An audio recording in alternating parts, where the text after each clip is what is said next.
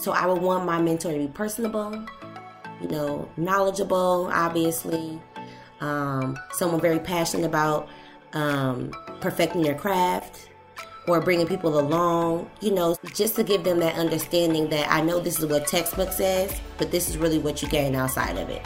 I would love to say like a sisterhood type of thing, but it doesn't always have to just be woman to woman, you know, obviously. But for me, that would be a great driving force just to see another sister friend, you know, doing big things, what we like to say, bossing up. and just kind of and just kind of being that constant role model.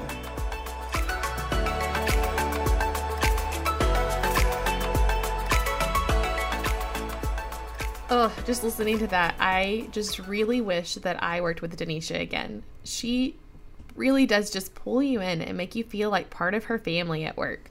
You know, it's it's crazy, but she was actually the first person to know that I was pregnant last year, even before my husband. She was that in tune with me. And when I walked in, she just looked at me and said, "Ooh." but I miss that. Um, I'm happy with where I'm at right now. Um, and you know, professionally and personally, but I have been feeling a little adrift with some of those relationships after moving and starting a new job in the middle of this last year. Yeah, and I think others, myself included, are feeling the same way. I just realized that you and I have actually not ever met in person. Our entire personal and professional relationship has just been built over Zoom. Yeah, it's it's literally nuts. I mean, how tall are you even? Like, what do you look like? Not on a screen. yeah, um, I'm gonna channel the offspring here and say that I'm pretty average for a white guy. I'm about five ten. I I can't believe you just did that. Um,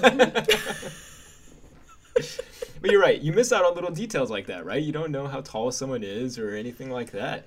Um, and we have a pretty good relationship, and I think the rest of our team works well together. Um, but every interaction is almost always with a particular agenda, right? We have mm-hmm. our meeting scheduled, and there's a certain reason for that meeting, and we just don't have the the type of quick check-ins or you know little chats and side jokes that you would during the day when you work side by side with folks, um, and that's what builds that sisterhood that Denisha is talking about, or just that that personal relationship with everyone. Yeah, I. It's so interesting because you know I've had to schedule those times. So with you know members of our team, even you and I, we schedule like an extra ten minutes to our meeting times just so mm-hmm. we can mm-hmm. get that check-in piece. And I think that is it really where it comes down to, right? That intentionality to make time for those little connections. Um, and we've talked about that here mm-hmm. in this podcast before, and we'll continue yeah. to talk about it. Uh, but let's tell people about this podcast, who they are, and what we're listening to. So, welcome to Burnout Busters, a podcast by healthcare professionals for healthcare professionals, where we talk about all things well being. We discuss what experts, research, and personal experience say about stress in the modern day, including improvements we can make culturally, in our workplace and for ourselves using the Adult Resilience Curriculum or ARC. ARC is a framework that cuts through all the noise out there about stress and well being to provide flexible, evidence based strategies and supports to help you develop your own wellness plan. Burnout Busters is brought to you by the Mid America Mental Health Technology Transfer Center, or MHTTC, funded by the Substance Abuse and Mental Health Services Administration, or SAMHSA. All the statements expressed here are the opinions of our hosts and guests, not our funders. For more information about how to use this information, please see our full disclosure statement on our website. Hi, everyone. I'm Dr. Jordan Thayer. I'm a psychologist, clinician, and trainer with the Mid America MHTTC at the University of Nebraska Medical Center. And I'm Dr. Hannah West. I too am a psychologist and clinician. I also train practitioners in Kansas and Missouri as a Mid America MHTTC regional trainer. Cool. So, Hannah, let's just be honest. The last couple weeks have been complete bears, haven't they? Mm-hmm. Oh yeah. Yeah. Um, I know from our chats outside of podcast world that you have like an infinity plus one number of things going on. It's just like insane, kind of those things that you tell me, especially when we're like prepping for interviews. There's always so much going on. I don't know how you're even doing it. You know, I could say the same thing about you um, and all of the things that you have going on, but I mean, really, it's kind of, I feel like it's this time of year, right? Like we're all mm. prepping, trying to get things finished up. Um, historically it was trying to get things finished up for the end of the semester at school. Uh, but that's not here anymore, so I'm not really sure why it still feels. It's still happening. Yeah. I'm pretty sure we were told like, oh, this you'll never be as busy as you are now in grad school, right? Like that was always the thing. Everything slows down, and it's like, nope. it I don't. just keeps going. I, yeah, I don't know where that came from. yep. When you're in the quote real world, yeah, it just kind of keeps happening. Um, and I remember even in our planning, we were thinking like February, right, was going to be the rough month. We were just like, oh yeah, okay, we need to get through February, and then things will slow down. And now it's like, nope, it's the end of May. Eventually, eventually. Eventually, it'll happen. I wonder if we'll still be saying that in like two years. Eventually, we'll get a break. See, mean, and no. that's no. Yeah, we're, we we're, can't do we're, that. we, we see this now it's going to happen and so we know ahead of time like we can kind of prepare for that let's not let it be another two years of this um, so how are you getting time to recharge then with all of this You know, the weather here in Kansas City was just so beautiful last weekend. So, my little family, my husband, daughter, and I, we packed up and went to the zoo for her very first time. cute And it was so much fun. So, we ate ice cream. She had those little, you know, the Dippin' Dots. uh-huh uh-huh And so, those were perfect for my seven month old. She was loving it. We watched the monkeys who were super interested in her. In fact, two of them like jumped up onto the fence when she was laughing at them. It was really funny. Did, did she did it like scare her Uh, no, she just smiled and She like kicked her yeah. little legs. Um, and then we even got like a family caricature drawn to commemorate the day. and you can't mention a family caricature and like expect me not to want to see it can you show me Uh, luckily for you, I have it right here. I haven't Yeah, you made knew. it upstairs yet, but yes that is so good yeah. oh Unfortunately, man no one else can see it. oh that is beautiful Um, if you're interested in seeing it, shout us out on the socials using our hashtag MHTTC Bye Bye Burnout, and I will I'll let everyone else see it too. are you serious right now Yeah, I'll put it up there. All right, everyone listening, please do it. I would love to see this on Twitter. All right, what about you? Um, you know, we talked about uh, it's been a super busy time, but I also know that because it's not going to be two years until we get that break, you're planning to take some time off next week. Um, but Right. what that means is the week before is just really, really busy. Uh, Um, so, what have you been doing for your well being? yeah, I think it's kind of ironic that we all plan these vacations and then it's like the week before the vacation. It's like almost like we have to make up for that time. So it's like suddenly days become 12 hour days. But so yeah, I'm feeling a little overwhelmed. Um, a lot's going on right now. I am looking forward to that vacation. And honestly, like the only thing I can really think of that I've done for myself is I made a pretty bomb meal. I thought it was quite impressive, and my roommate also commented on how great it smelled. Um, and I Hang just you can't say that. What What did you make? what was it? Uh, yeah, Yeah. so it was pan fried salmon um, with like a Me- Mexican spice, seasoned with a Mexican spice blend I made. Um, but then the secret was I had this like browned butter, um, orange fond sauce on top of it that was just drizzled all over it with some sweet potatoes and some wilted collard greens. Um, it was just, it was so good. It was so good. That sounds delicious. Yeah, yeah. But like that's quite literally all I've been able to do is just enjoy that meal. You know, it's not what we normally talk about at the beginning, but I just so appreciate how honest you are right now about how sometimes it's hard, right?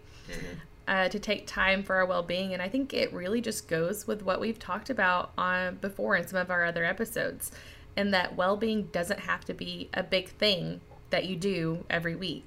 Um, just tie it back to to Dr. Winkle. Sometimes it really is just mindfully eating a yummy meal and saying, "I'm all right right now." Yeah, I mean, in the well-being literature and kind of out there in the public, we talk about these dimensions of well-being. There's eight different dimensions, um, and the idea is that you're not going to be maxed out in those all the time, and that's totally okay.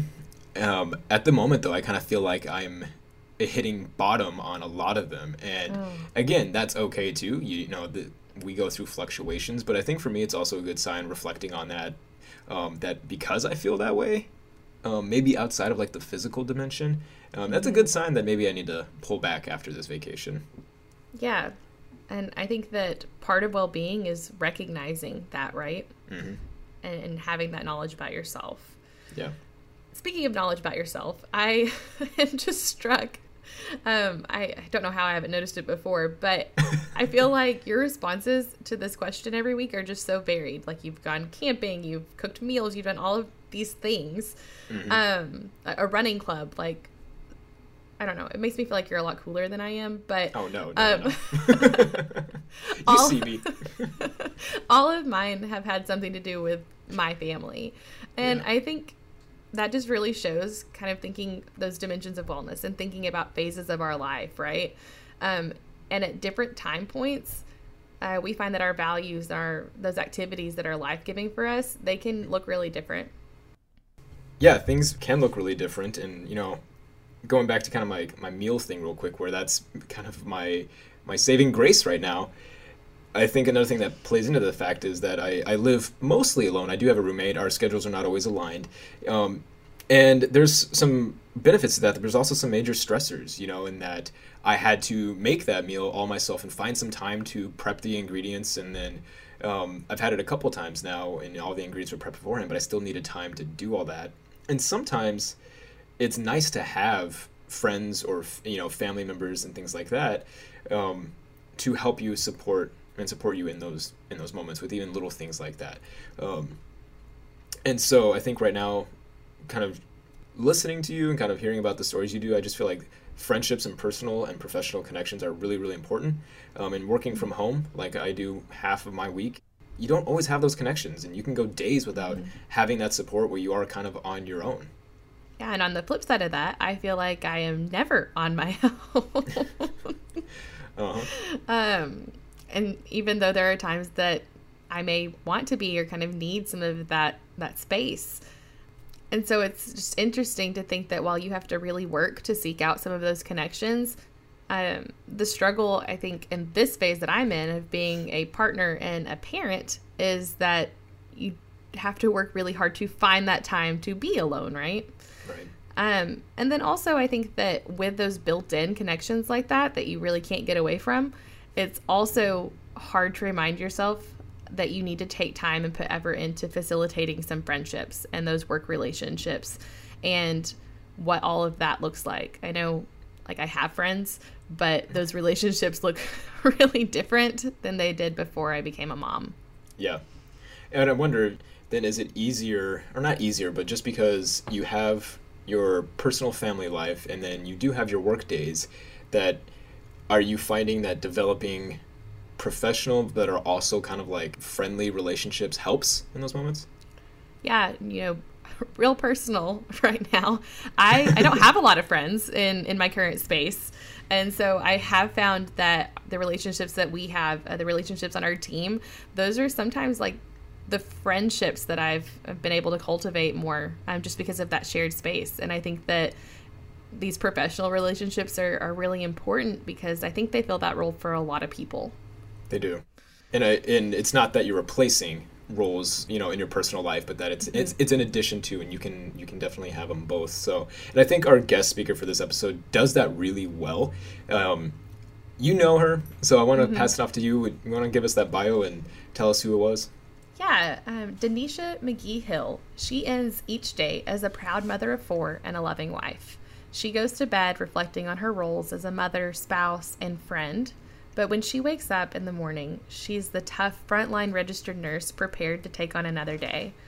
Denisha cares about and for her patients, and she works hard to meet their needs with kindness and competence. She currently works as a registered nurse on a medical surgical floor at Nebraska Medicine in Omaha. Since early 2020, she's treated countless COVID 19 patients by day and mostly nights as a night shift nurse. Mm-hmm. Um, but prior to her work as a frontline nurse amid a pandemic, Denisha spent four years as a clinical licensed practical nurse, or LPN, splitting her time between two Nebraska medicine clinical sites. Her main base site at this time was the Girls Inc. Health Center. And during her time there, she was the pioneer and point person for the Allied Health Professionals, or AHP, program. Uh, and that program provided free STI testing to individuals aged 14 to 24. And Denisha, she performed these tests and educated clients on making safe and conscious decisions pertaining to consensual sexual activities, along with all of her other responsibilities. Denisha is a fierce advocate for her patients, other nurses, and herself, making her the perfect person to sit down with us and discuss techniques for managing individual well being under strenuous circumstances. In particular, we're going to hear how she leaned on those personal connections and her community through these times in the pandemic. And just on a personal note, I met Denisha when I started working as a behavioral health provider at the Girls Inc. clinic. And I can honestly say that she was our go to person. Whenever anyone had questions about the clinic or protocols, patients, literally anything, Denisha always had the answers. Um, she performed her job skillfully and had great rapport with the physicians and patients. And I am just so thrilled that we had the opportunity to talk to her. Yeah, when we were trying to figure out who we would like to interview for this episode, there wasn't like any amount of hesitance with you suggesting that we contact her. And after meeting her for the first time a little bit before we started the interview, I immediately saw why. And she just has a definite energy and vibe about her mm-hmm. that I imagine she brings into the workspace every day. And I'm with her patients, and I'm sure her patients can feel it as well. And also her teammates pick up on that. And you were just talking about that. Like mm-hmm. she was the go to person.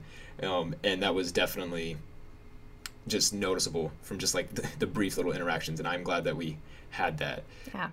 Um, so we're going to transfer into the interview here in, in, a moment. I want to provide a disclaimer for everyone who is listening. We were having some audio issues at the time, and we went through kind of a lot of different troubleshooting processes, and we weren't quite able to get it. So every now and then you will hear some feedback, uh, and we just apologize for that. But we hope that you still pick up on and get something useful out of this interview with Denisha.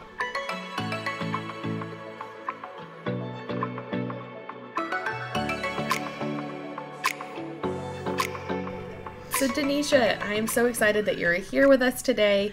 Uh, it's been a while since you and I have been able to touch base, and it's just so good to see your face again. Yes, thank you for having me, guys. I'm super excited about today. You guys don't even understand.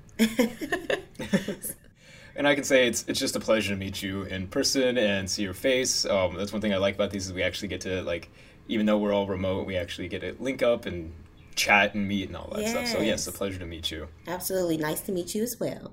So sorry, listeners, you don't get to see her smiling face. But no, it's a great smile. It's a wonderful smile. So, Denisha, you're you're a registered nurse. Mm-hmm. So, what has this year been like for you in your day to day? Uh, it's been pretty eye opening. Um, you know, like I'm a new nurse. Well, kind of. But I graduated from my uh, nursing program in February of 2020 and you know that was just kind of right at the cusp when everything was happening. Um, so from there got thrown into a med surg floor. Initially it was a med surg floor. By the time i started it was covid floor. So you know everything was quick happening quick and boom we're here. Um, to top it off you know i came in as a night nurse and i've never been a night nurse before. I've always worked regular day hours so, you know, I just had to get accustomed to a brand new day to day, you know. Um, just kind of like put your big girl's panties on, roll up your sleeves, and get to work. Right. So it's been an adjustment for my whole family, but I think we've kind of done a pretty good job, to say the least. So, COVID nurse, here I am. All right. When you were, you said you graduated in February, so I was kind of curious. Um, when you were going through your classes and you know the whole COVID pandemic was kind of was hitting the news and we could see some of this stuff coming up. Was there any discussion in preparing for that? There actually wasn't, surprisingly. Like we did not talk about anything COVID related.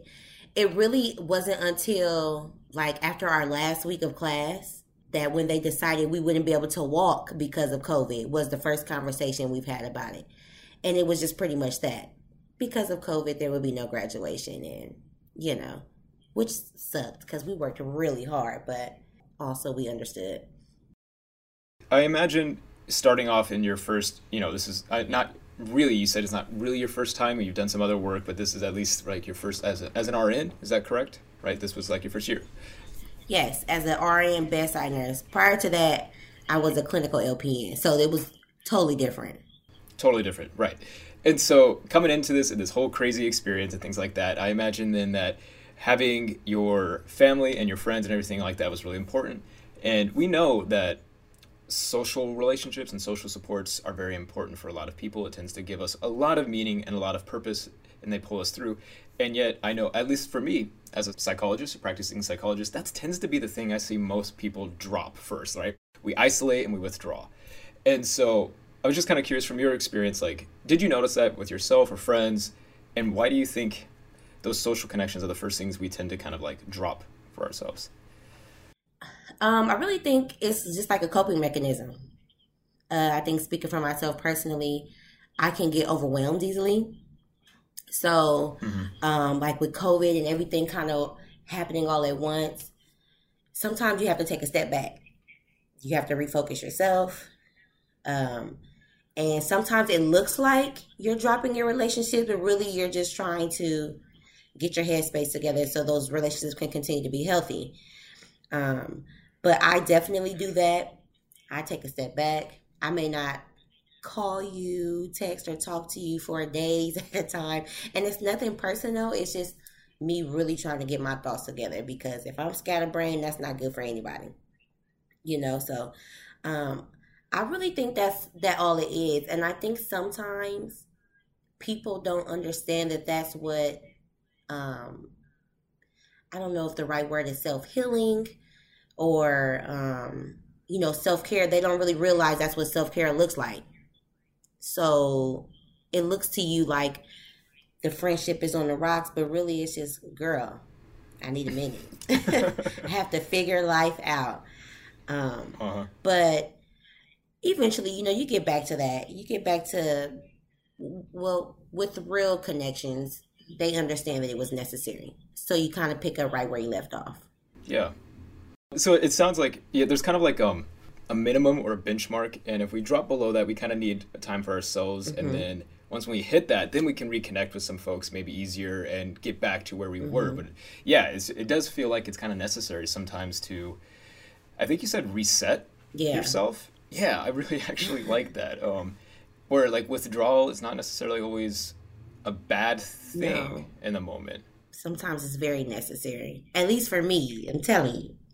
I need it. Like I can literally just sit in a room with no TV on and just embrace the quiet.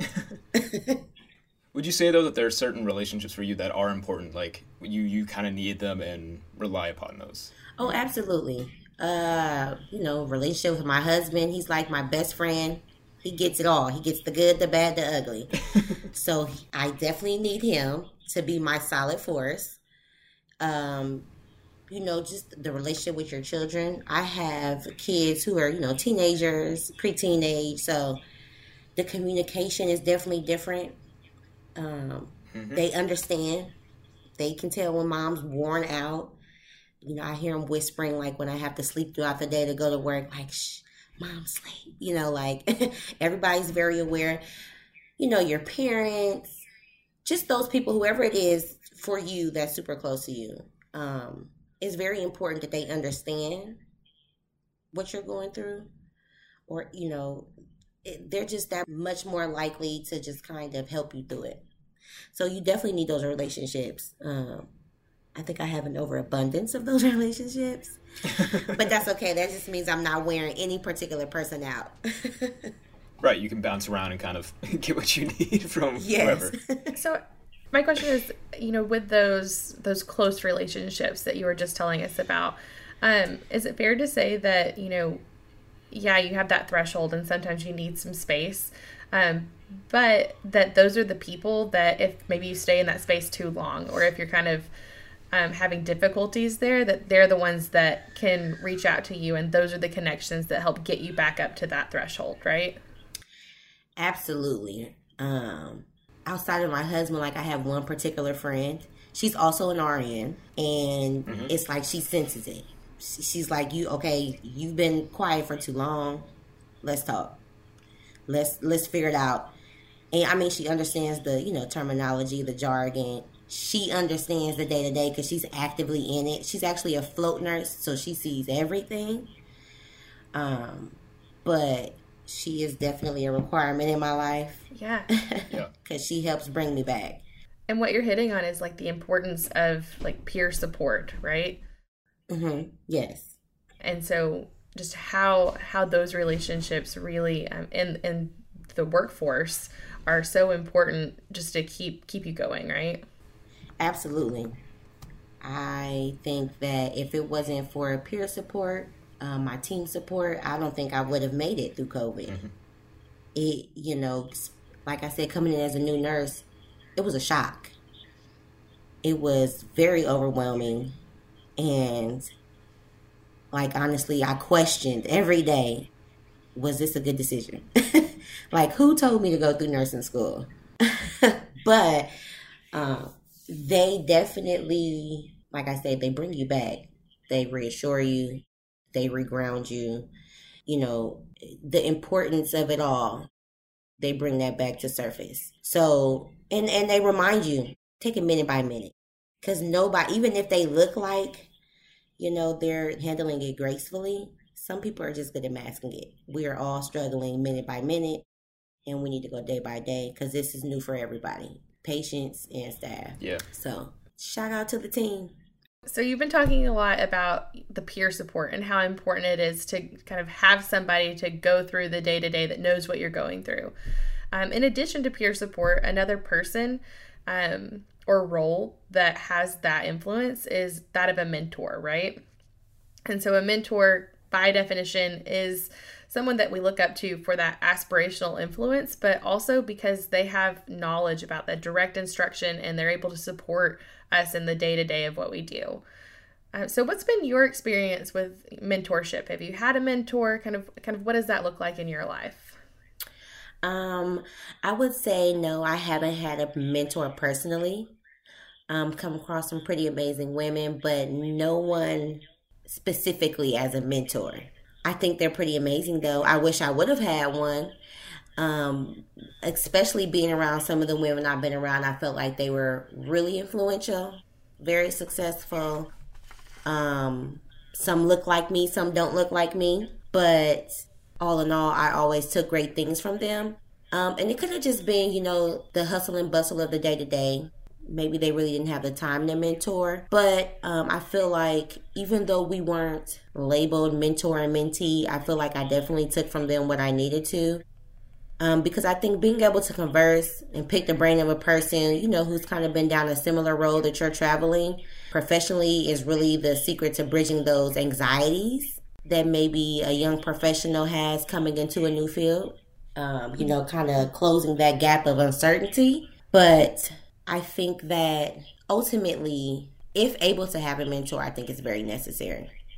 Yeah, so if you could have a mentor. Uh, I mean, you are talking earlier about you know you've known some incredible women, um, those who maybe have shared backgrounds uh, as you, and those who don't, right, and those who look like you and don't. So I'm just kind of mm-hmm. curious then, if you could have a mentor, like if we could just give you one right now, what qualities or what would you want that mentorship to look like?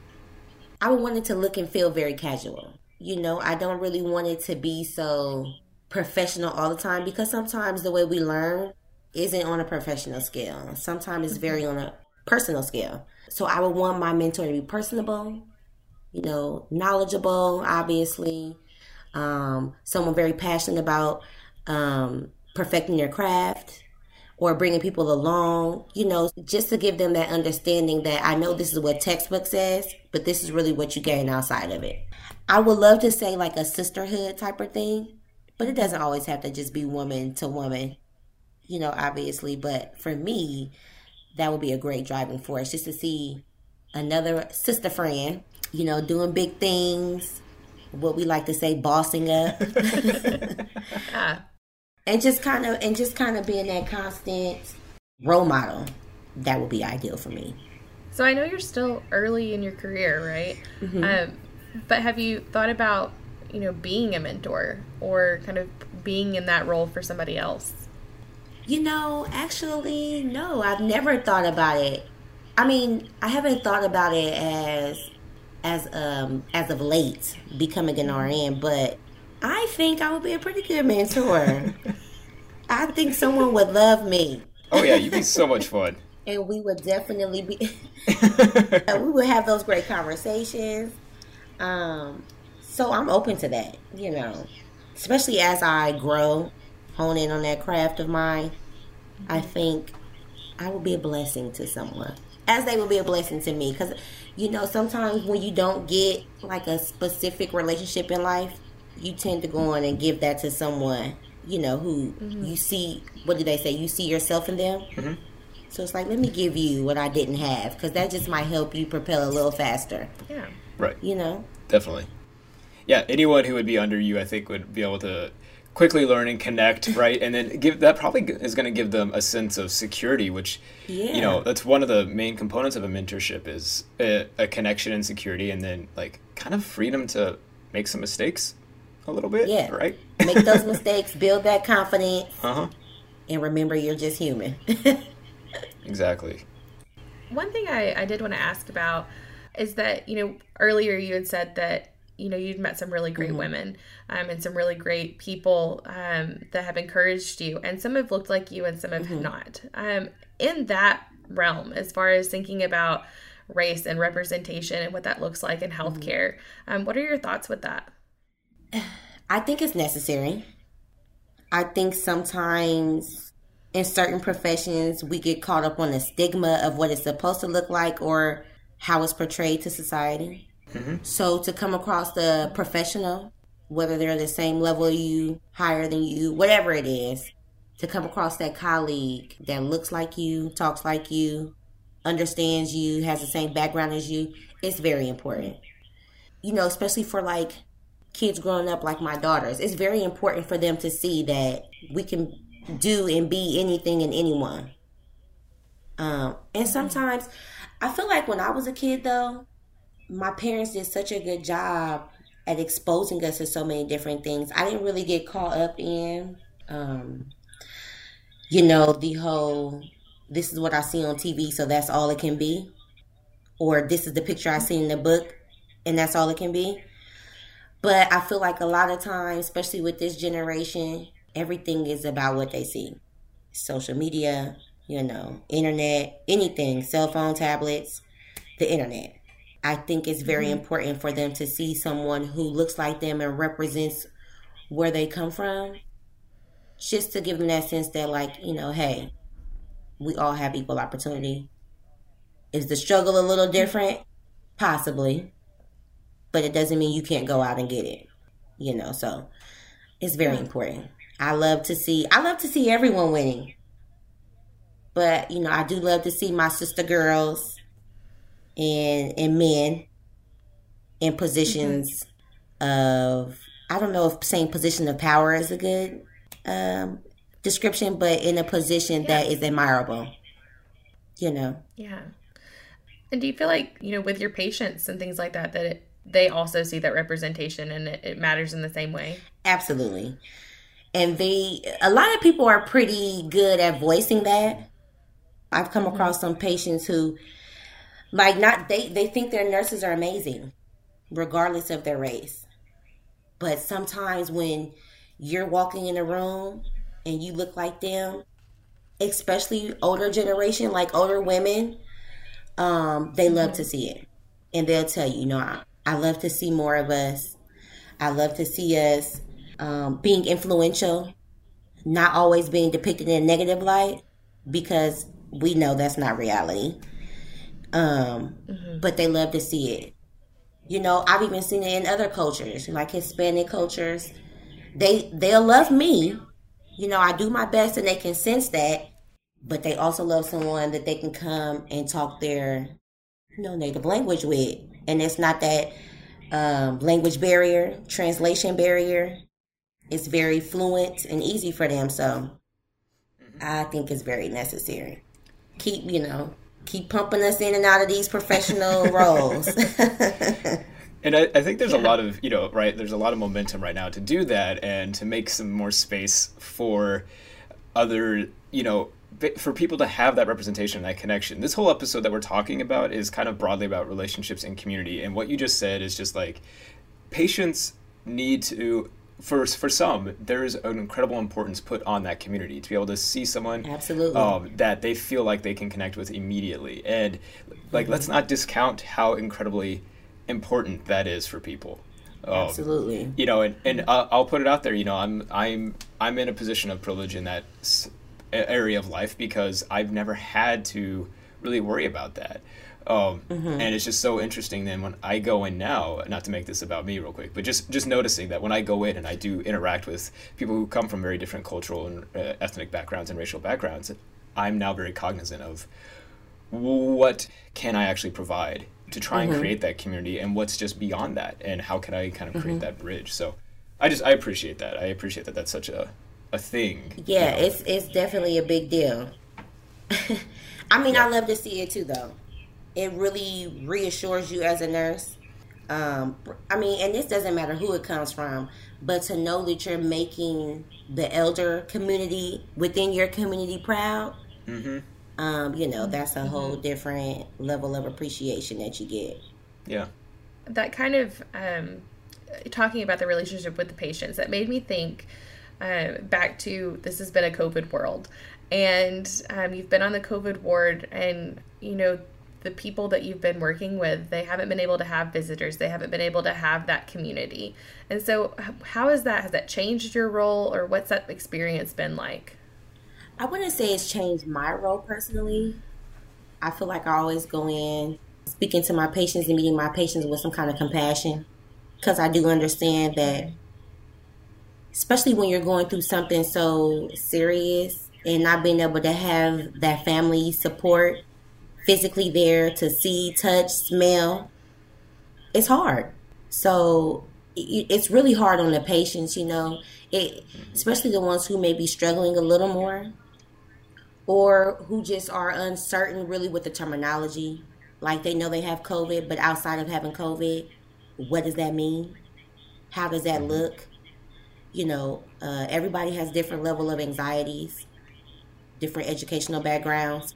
So for some, it's just like, you know, when they slightly decline, or it's harder for them to breathe, or it's harder for them to get up and take care of themselves. To them, they think it's over, and to mm-hmm. and to not be able to physically have your mom, your sister, your aunt, whoever your point person is, they're reassuring you, holding your hand. It becomes very hard for them, and sometimes Skype and Zoom just doesn't do. As a nurse, for me, I always just kind of go in with that family oriented mindset. I'm your family while you're here. Mm-hmm. You know, I'm going to take care of you as if you were my mom, my brother, my aunts and uncles, my sisters, whoever. I'm not going to have you here unable to be with your actual family, feeling alone. So for these 12 hours, I got you. Mm-hmm. And and most of the time it makes a good a big impact.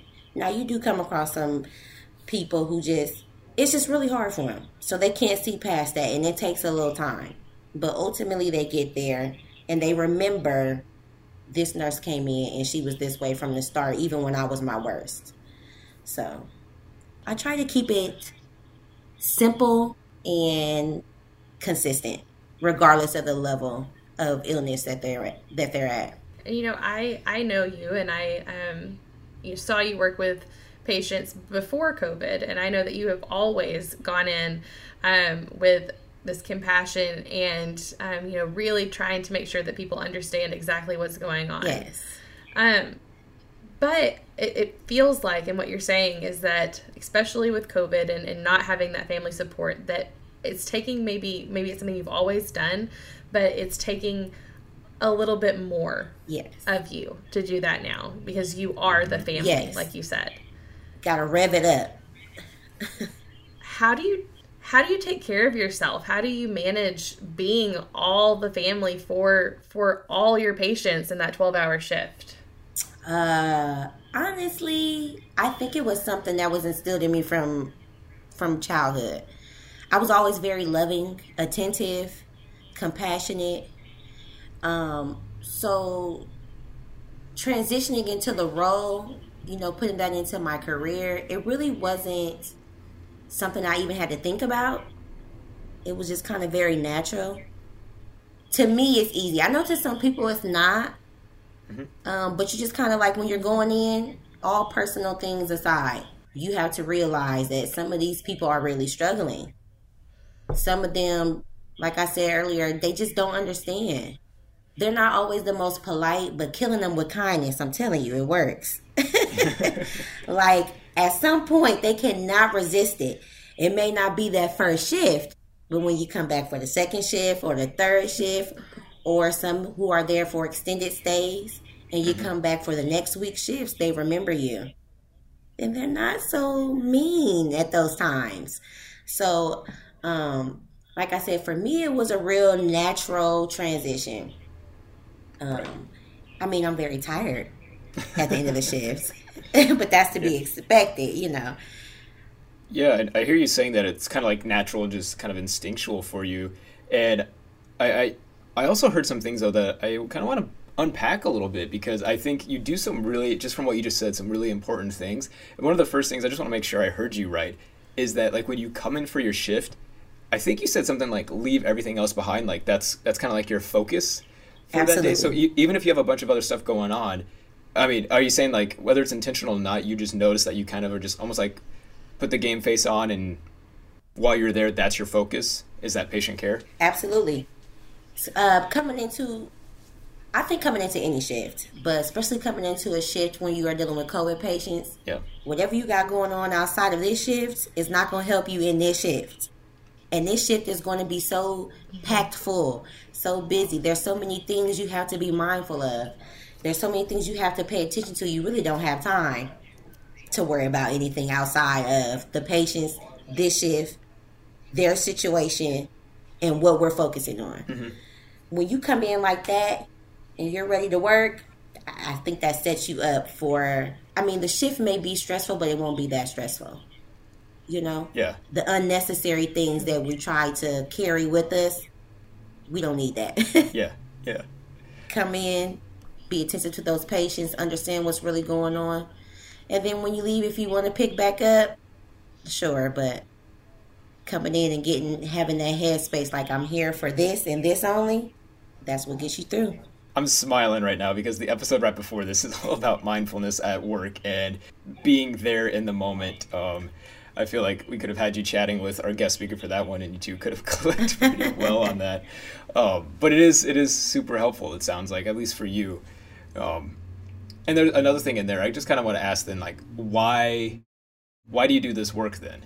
You know, I've always known I was going to be a healthcare worker. My sights were a little higher when I was a kid. I wanted to be a pediatrician. But then I had my son at a fairly early age. And then, you know, you just kind of shift your mindset a little bit.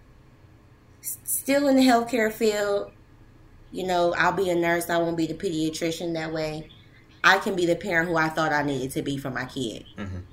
You know, so now actually getting here, it's just kind of like fulfilling that purpose, this lifelong dream you've had.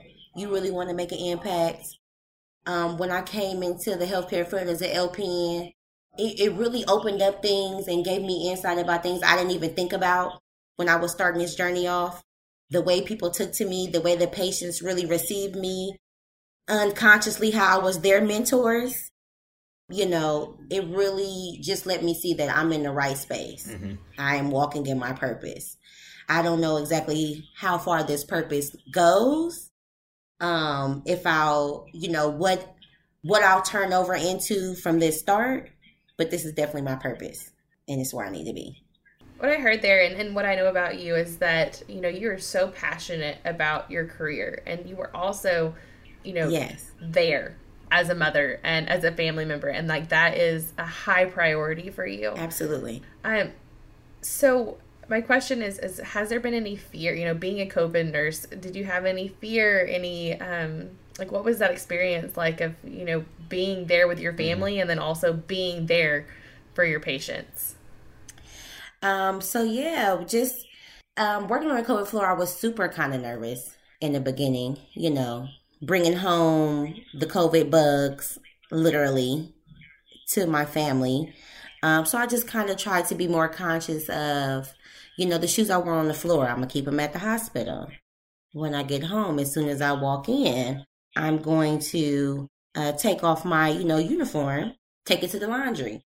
But more so, I was kind of more concerned just with our elderly um, in our family because some did have like pre-existing conditions and just with the uncertainty of everything with what the media was saying even though it was totally different from what i was seeing you know it just had me confused to say the least um, and overly anxious and and cautious and just aware of what's really going on um, also while not being aware of what's really going on. So you just try to, you know, go above and beyond and do the things that you can do for yourself and your family to keep everybody as safe as possible. Um, like, so my husband's aunt, which is my mother in law's twin sister, she actually passed away in April because of COVID. Um, so then that put a whole nother perspective on the things. Um, because it was like, you know, I hadn't actually started working in a position at that time, but my mind was always on that.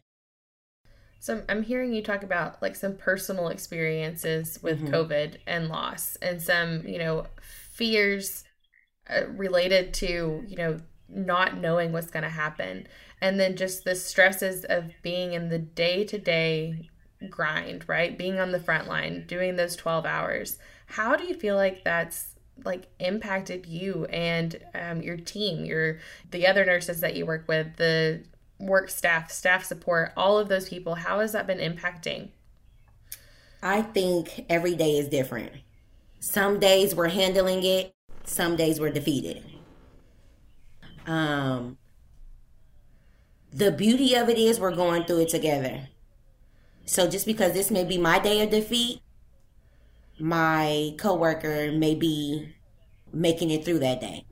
So she's picking me up with her. Like, come on, girl, we're gonna get through this. It's just a moment. Um, I think it brings people together. Even if even if like we don't talk to each other outside of work. At work, we are a unit. At work, we're a family. You know, so it just it just helps each other out in, in, in the moments. I think just it's put everything into perspective for us on the floor um, at this point, we're all very aware that we're going to have these moments and we're going to have these different emotions. And sometimes I have to be your picker upper and you have to do that for me on another day. So it's brought us close together. Like there's a bond there. Like I said, even if we don't see each other outside of work, there's a bond, a, a bond there. And it just makes for a better workspace. We trust each other more. We rely on each other more. As high of an anxiety packed shift as it can be, you always know that you're not alone. Even if these are my five patients tonight, I know my team is going to come and rescue me if I feel like I'm drowning. So, um, COVID has made some great relationships in yeah. the midst of the chaos. You know, nice. Denisha, we we've only we only met for the first time briefly before we actually started doing this interview, right? And already I can mm-hmm. tell like relationship communities that's something that's really important for you, especially within your profession. Like I just first of all I just want to say I totally like respect that, and man, I wish you I had you on my team because like that's um, that's that's so important. And I I kind of want to ask, tell me about what your thoughts are on this idea we were talking about briefly about how professional community, especially for nurses, is being kind of elevated and put on a pedestal right now, um, of, with people kind of viewing healthcare as these superheroes walking among us day to day. Um, and you're you're a team, right? Like we could say you're you're the Avengers of healthcare in a lot of ways.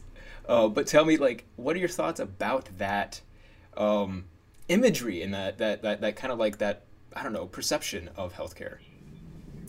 I think it's cute.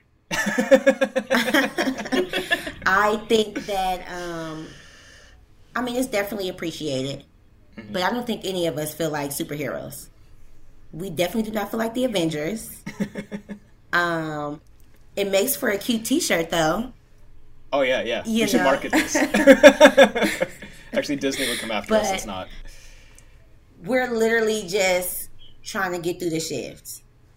Um, and I know sometimes when you say that, some people, I don't know, it, it makes them feel a certain kind of way. But we really are all in. We're just trying to get through the shift. We're trying to keep you as comfortable as possible. We're trying to, you know, bring that sense of family and community within the hospital to you. And we're trying to do it with some grace. So ultimately, you know, like I said, we don't really feel like superhumans or superheroes, but um, we appreciate the term of endearment. You know, the the op-ed that I had read about that, it was saying that sometimes that imagery, thinking of um, our healthcare workers as superheroes, it can be detrimental because it kind of puts our healthcare staff in this role where they feel like they can't ask for help or they feel like they have to do everything on their own. Um, so I guess to finish up with this this last question really is is what do you do for your own well-being? How do you take care of yourself? Uh, well, for starters, when I leave work and leave the shift, I do just that. I leave it there. I'm not bringing it home with me. Um, that's it. Mm. You know, outside of that, sleep is a must. Definitely get caught up on my sleep. If you ask my husband, he'll probably tell you I sleep too much. um, but you know, just kind of like uh, implementing those self care things that you do regardless. You know, I get massages, get my nails done, um, take time and go on a mini vacation, mm-hmm. spend some time with family, you know, have a barbecue or a Sunday dinner, unplanned, but just, you know, let's get together.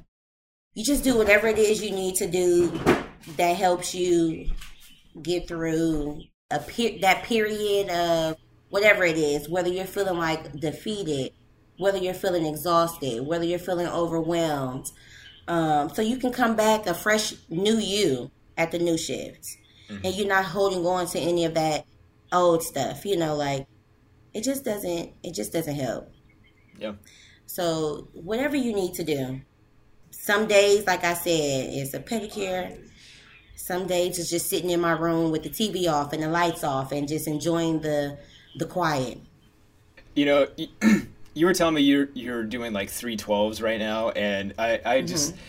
If that's what you're doing, I don't think there's any such thing as like sleeping too much because those are draining.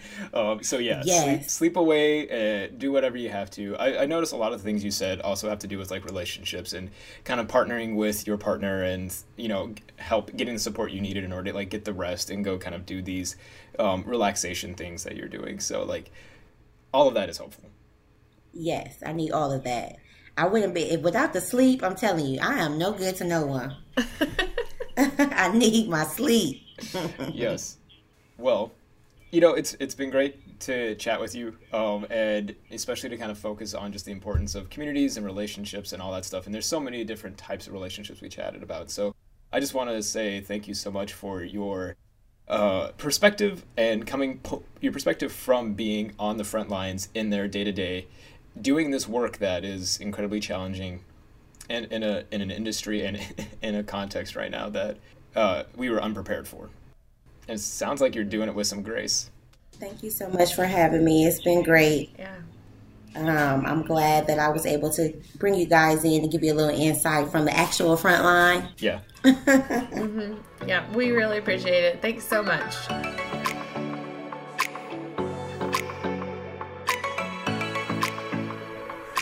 I am just so glad that we got to talk with Denisha.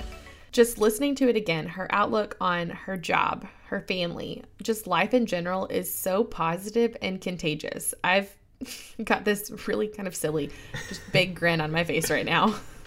Yeah, I mean, I had a big grin on my face when she mentioned being mindful at work. Um, to anyone listening, I imagine they probably suspect that we coached her to say a bunch of certain things during that interview, and we absolutely did not. She was just a natural throughout the whole thing. It was all I could do to not laugh at your grin because it was just it was a little over the top and it's so comical. Um, but between her talking about mindfulness and how she focuses all of her attention on her current task, which is all stuff from episode four, and how she truly values her career and family and how those values drive her day-to-day interactions. Yep, episode 3. and how she you know makes sure that she gets enough sleep and even talking about the way that she feels her organization could do a better job in supporting her and her healthcare professionals. Yeah, those were all Dr. Cook's soapboxes in episode 2. yeah, when we pull all of that together, it really does seem like we told her what to say, doesn't it? Uh-huh. um, but I loved how Denisha talked about that while she's at work, those people, her coworkers, her patients, they are her family at that time.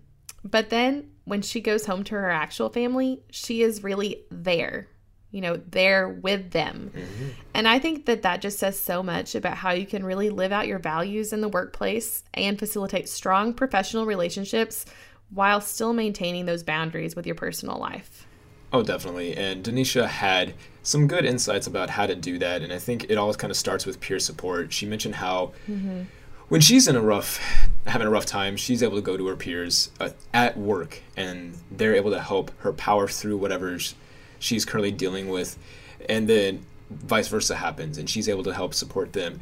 And there's, again, some intentionality, I think, behind Denisha, um, and, and, just kind of her approach to life. It seems of trying to be there mm-hmm. and support others, but also being open and getting that support back. And that's how you build that community and you pay forward those little acts of kindness and support by being attuned to others and again allowing for that connection to form a little bit. One thing that I was a little disappointed to hear in the interview, mm-hmm. and that's that um, Denisha feels like she hasn't experienced having a solid mentor. You know, she mentioned having people that around her that she looked up to and that she got to speak with and and know. But the actual even formal mentorship piece has been missing. And that just really makes me think about mentorship as we know it. The literature says and supports that it is just such an important aspect of that professional relationship. Mm-hmm. but i feel like it's really often overlooked. And really thinking about like those transition periods. So denisha you know she became an RN in 2020, right? Right. Yep. And and you and I too. You know, we have had supervisors, professors in school who mm-hmm. kind of provide that mentorship role in a very structured way. Um, but all of that can just disappear when you start that first real job, right? Mm-hmm.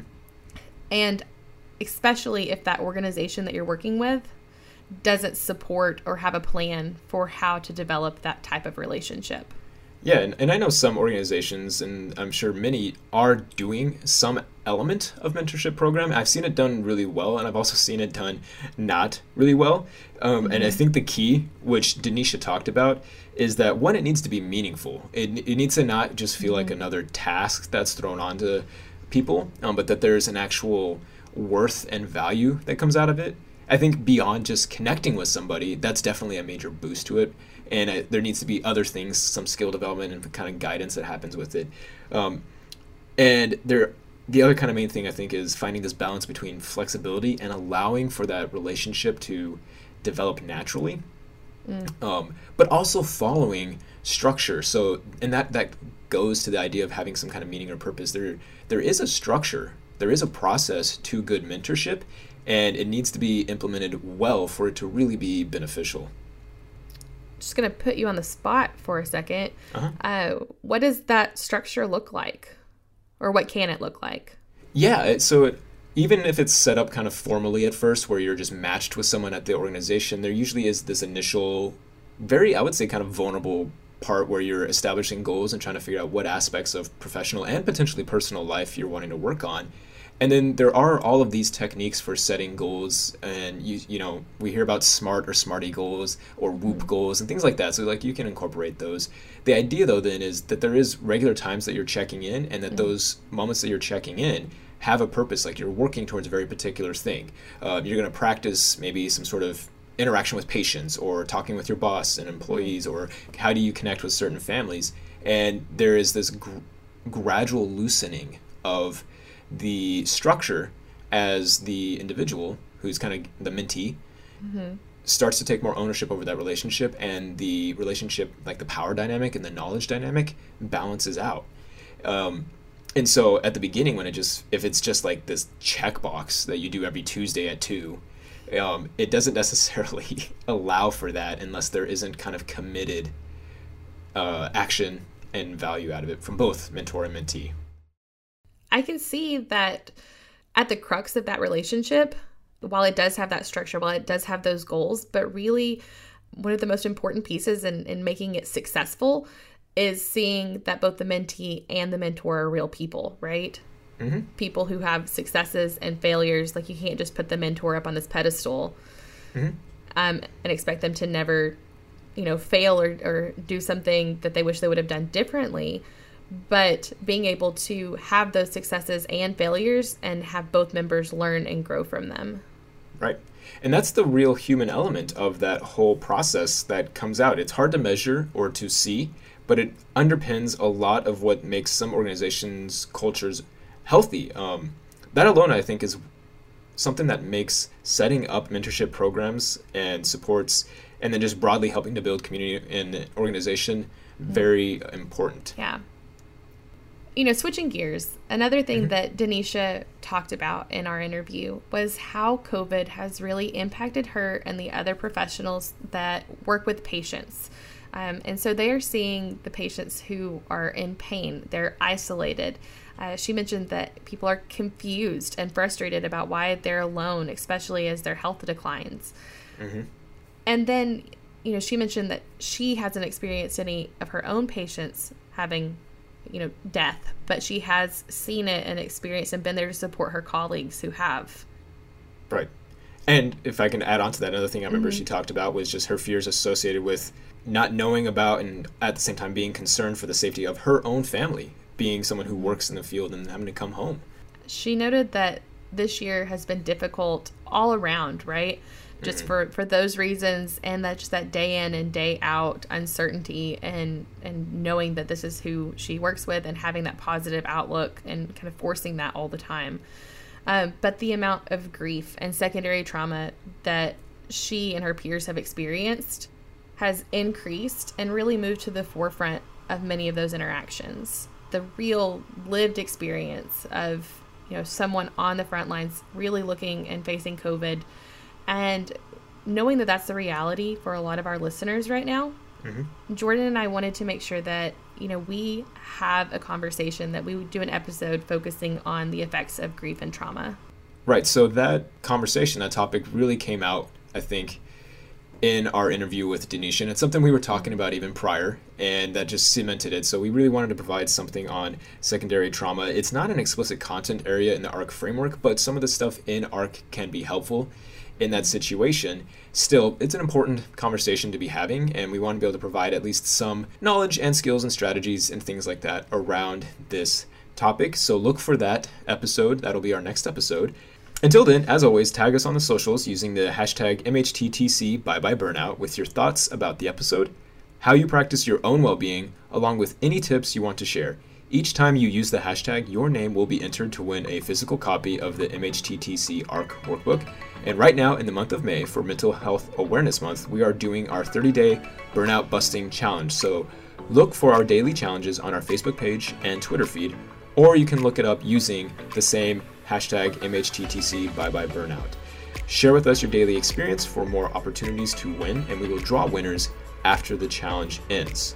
To learn more about Burnout Busters, our partners, resources, and the challenge, visit our website that is linked in the show notes. And just a reminder if you really do want to see the picture of my family at the zoo, um, I will share it if you ask using the hashtag. I hope you guys loved this episode as much as I did, and we will see or you will hear us next week.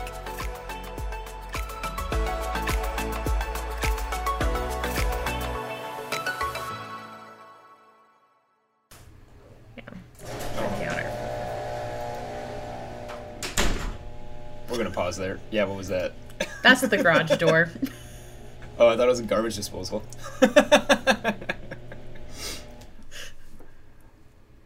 Um, do you think we're good? I don't hear anything. I mean, until he comes back inside. Any second now. I'll just mute myself, and and if you guys want to, if you want to ask a question, and that way, yeah, yeah, y'all's I can, I can, recording. I can take it from here for a little bit. Sure. Okay.